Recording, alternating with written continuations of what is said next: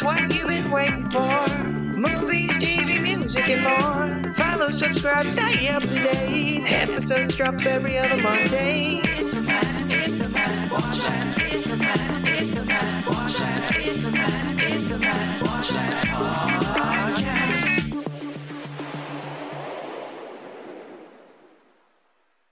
Welcome to the Matt Watch That podcast, the place for reviews, rants, and randomness. I'm your host, Matt Seroski, filmmaker, film fan. Each episode, I'm going to watch a movie or TV pilot that I probably should have seen but never got around to. It could be a recent favorite, critic's choice, or cult classic. To join in on the conversation, follow me on Twitter, Instagram, or Facebook at Matt Seroski. You can subscribe to my YouTube page where I'll post videos and clips from the show. If you have any opinions on what I've discussed or suggestions as to what I should see next, use the hashtag MattWatchThat on social. Before we start, the 80s was an interesting time in music. The dominant genre was synth pop and new wave. I wasn't always on board, I've admitted that before. I preferred the sound of live instruments versus programming and synthesizers. It wasn't until I listened to Nine Inch Nails that I started to appreciate the use of electronic sounds. But I noticed a trend in the 80s among very talented drummers turned singers. They handed in their drumsticks for a drum machine. Now, I'm sure it was an influence of the time. I mean, everyone was doing it, right? But when you have tremendous talents behind the kit, it surprises me that they wouldn't use it more. And I'll give you a couple examples. Roger Taylor from Queen has inspired drummers like the late Taylor Hawkins from the Foo Fighters. But on the biggest hits he wrote, A Kind of Magic and Radio Gaga, he opted to use a drum machine.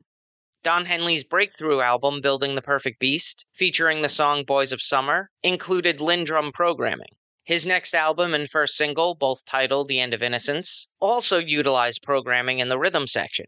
As a side note, it was co written with Bruce Hornsby. I'm not sure how he does it, but I can identify his piano playing in about 1.3 seconds. Lastly is Phil Collins. I think he's done the best job incorporating drum machines with live drums, as heard on his signature tune In the Air Tonight. But the LinnDrum can be heard on Don't Lose My Number, One More Night, and the Roland TR909 was used on Sussudio. Now I'm going to go on a little bit of a tangent. I know in a previous episode, I gave a little dig about Phil Collins drumming for Led Zeppelin at Live Aid. Recently, Jimmy Page came out and said it was a mistake to hire Phil Collins, it's an inconceivable task to replace the powerhouse that John Bonham was. But Phil Collins is no slouch. He's proven that in Genesis and his solo career. The rhythm section is the most important part of a band. But at the very least, all a drummer needs to do is keep time. And that is something Phil Collins is very capable of doing. It wasn't his fault that Robert Plant sounded like a stray cat being electrocuted. It wasn't his fault that Jimmy Page was out of tune and playing wrong notes. John Paul Jones was an absolute pro as expected. At one point, Robert Plant asks, Does anybody remember laughter? Yes, we're watching it live on stage. They were so embarrassed by their performance, and rightfully so, they wouldn't allow it to be included in the DVD release of the Live Aid concert, which came out around 2004. Led Zeppelin is an incredible band and their How the West Was Won album is the epitome of their live sound. Live Aid, not so much, but it wasn't the fault of Phil Collins. So, back from the tangent, I am average at every instrument I play. But if I had the talent that the three men I've mentioned do, I would never give up the sticks for a drum machine. So it's surprising with their immense skill that they did. On to the main attraction. Each review will end with a ranking out of five stars. One star is skip it, two stars watch at your own risk, three stars standard fare, four stars worth checking out, and five stars must see. Now, if I give a title five stars, it doesn't mean I'm comparing it to Casablanca, Jaws, or Seinfeld. I rank titles based on other movies or TV series in that genre and at that time period. On this episode of the podcast, I'll be reviewing The Odd Couple from 1968. So, how'd I miss it? I had mentioned a couple of weeks ago on the Matt Forgot That podcast, and if you're not subscribed and listening, you're missing out on some good nostalgia. That Jack Lemmon is one of my favorite actors, and I'd been working my way through his filmography when it occurred to me that I'd never seen one of his iconic roles. I'm pretty sure I've seen a couple of episodes of the TV series with Tony Randall and Jack Klugman, and I probably gave the reboot with Matthew Perry a shot, but never the movie. It was directed by Gene Saks, who helmed Barefoot in the Park, Mame, and Brighton Beach Memoirs. He started out as a television actor and appeared on the big screen in Nobody's Fool, IQ, and Deconstructing Harry. The screenplay was scribed by Neil Simon, prolific writer, Academy Award nominated for Best Writing of The Sunshine Boys, The Goodbye Girl, California Suite, and this movie. Other notable work includes Barefoot in the Park, Plaza Suite, Promises Promises, and Biloxi Blues. It stars Jack Lemmon as Felix Unger, and Walter Matthau portrays Oscar Madison. Throughout their careers, they starred in 10 movies together, starting in 1966 with The Fortune Cookie, it was followed by The Odd Couple, The Front Page, and Buddy Buddy. Both appeared in JFK, though they didn't share a scene. Next up was Grumpy Old Men, The Grass Harp, Grumpier Old Men, Out to Sea, and lastly, The Odd Couple 2. Jack Lemmon also directed Kotch, which starred Walter Matthau. Unlike their on screen counterparts who were at each other's throats, the two men were best friends in real life and died within a year of each other. As a bonus feature, I've included an appearance on the Johnny Carson show together promoting Buddy Buddy. So check that out on YouTube in the Matt Watch That playback playlist. This is something to look out for. If the voice of John Fiedler sounds familiar, he would lend it to the character of Piglet for almost 40 years in Winnie the Pooh projects. He also co starred with Jack Lemmon about 10 years earlier in 12 Angry Men. He, Walter Matthau, Monica Evans, and Carole Shelley reprised their roles from the Broadway play to star in this movie. So let's jump into it. Felix Unger walks the streets of New York and enters Hotel Flanders, asks for a room on a high floor. He's fastidiously putting his belongings into a manila envelope before approaching the window with the thought of committing suicide. But he hurts his back attempting to unkink the jammed pane. He heads to the Metropole Cafe to watch the Go Go Girls go go.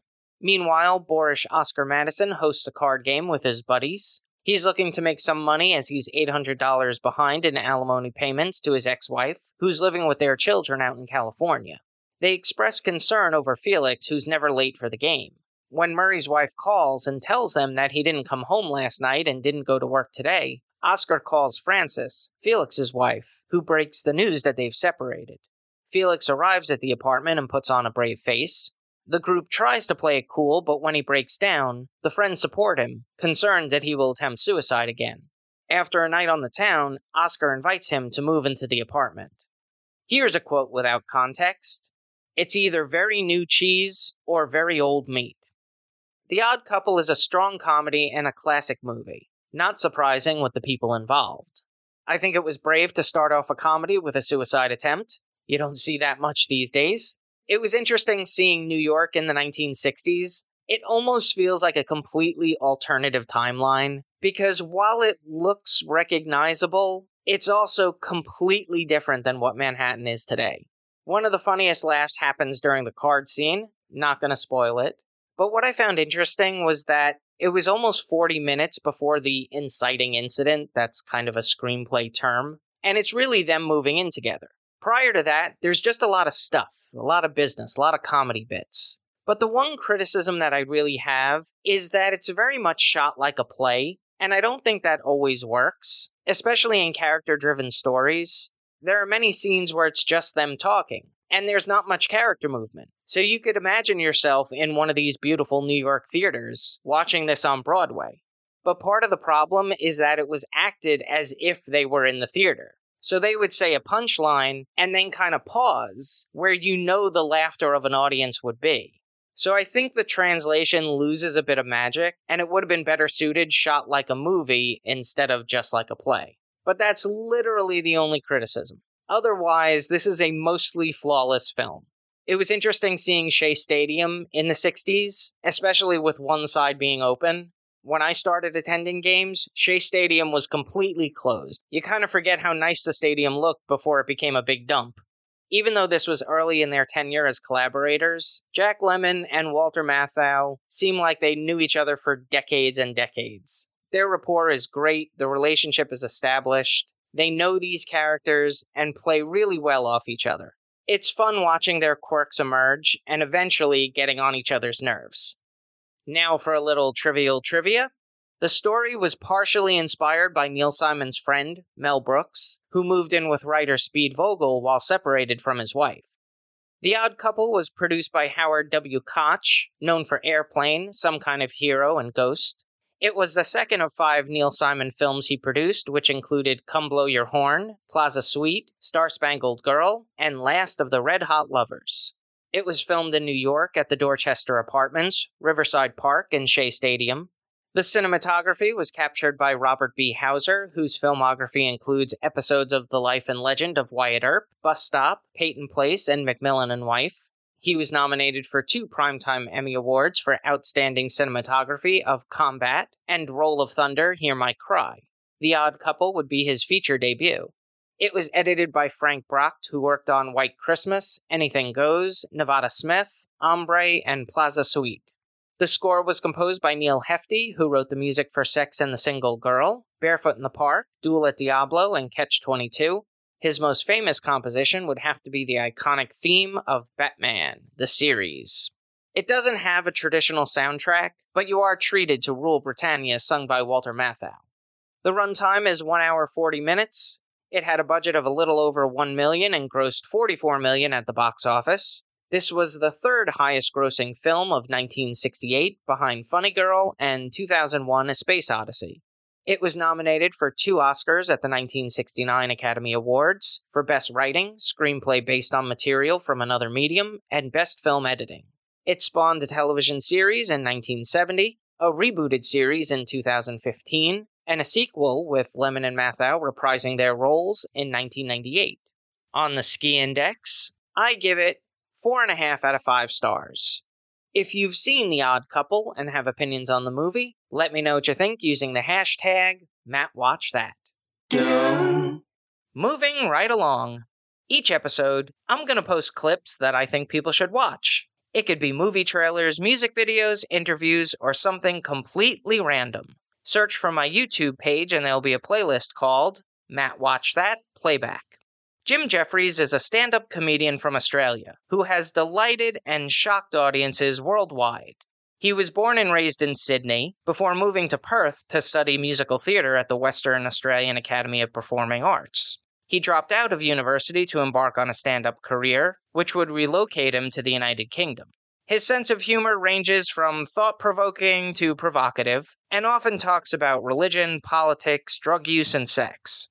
Not surprisingly, his jokes have ruffled a few feathers, and in 2007, he was attacked on stage at the Manchester Comedy Festival. This incident was joked about on his special Contraband. That led to a deal with HBO, who released his special, I Swear to God, in 2009.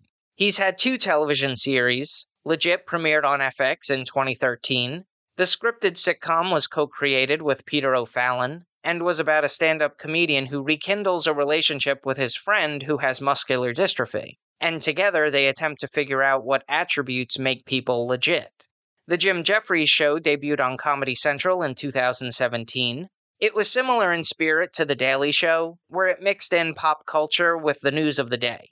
He's been hosting a podcast called I Don't Know About That alongside Kelly Blackheart, Forrest Shaw, and Jack Hackett. I believe it's slightly behind the Matt Watch That and Matt Forgot That podcasts in downloads. I've selected a couple of clips from various performances and appearances that showcase his comedic stylings. They're all available in the Matt Watch That playback playlist on YouTube. Check it out. Now it's time for the recommendation. Yes, that's the word recommendation with Matt in the middle. I'm going to end each podcast with my own recommendation of a movie or TV series. Today I'm talking about Wag the Dog, directed by Barry Levinson, who's known for Diner, The Natural, Good Morning Vietnam, Rain Man, and Bugsy. The screenplay was written by Hilary Henkin and David Mamet, based on the novel American Hero by Larry Beinhart. It tells the story of Conrad Brean, a political spin doctor brought in by White House aide Winifred Ames, to take the headlines away from the president who's caught in a sex scandal. With the elections looming, Conrad has the idea to create a fictitious war as a distraction, and brings in Hollywood producer Stanley Motss to complete the facade. It stars Robert De Niro, Anne Heche, and Dustin Hoffman, who was nominated for an Academy Award for Best Actor in a Leading Role. It also features Woody Harrelson, Denis Leary, Andrea Martin, John Michael Higgins, Kristen Dunst, William H. Macy, Craig T. Nelson, and brother from a different mother, Willie Nelson. Shortly after its release in 1997, President Clinton was embroiled in his own sex scandal with Monica Lewinsky, and in an example of life imitating art, the administration approved airstrikes on Al Qaeda targets in the Middle East just around the time the impeachment hearings were occurring. Now, I haven't seen the film in about 15 years. It isn't streaming anywhere, and it's not even available on Blu ray, but I have ordered the DVD because I want to see if it still holds up. It wasn't a box office smash, which is surprising considering the all star cast, though interest in the film did increase in comparison with the Clinton scandal. It probably hits a little too close to home because I don't think anyone would be surprised to find out the White House would construct a fake war to cause a distraction. But like all lies, the more that they're told, the deeper the hole you dig, the story they've created definitely gets out of hand, but it's fun watching these characters react to the situation and come up with the next plan of action. So check it out, Wag the Dog, wherever you can find it.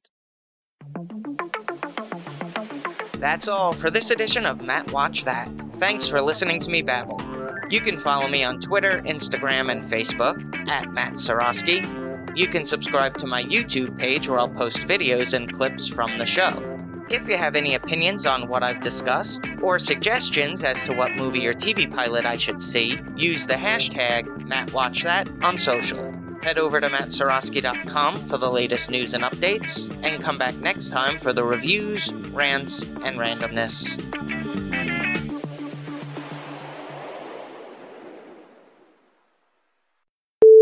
The cinematography was captured by Robert B. Hauser, whose filmography includes episodes of The Life and Legend of Wilder of Wilderp. Derp.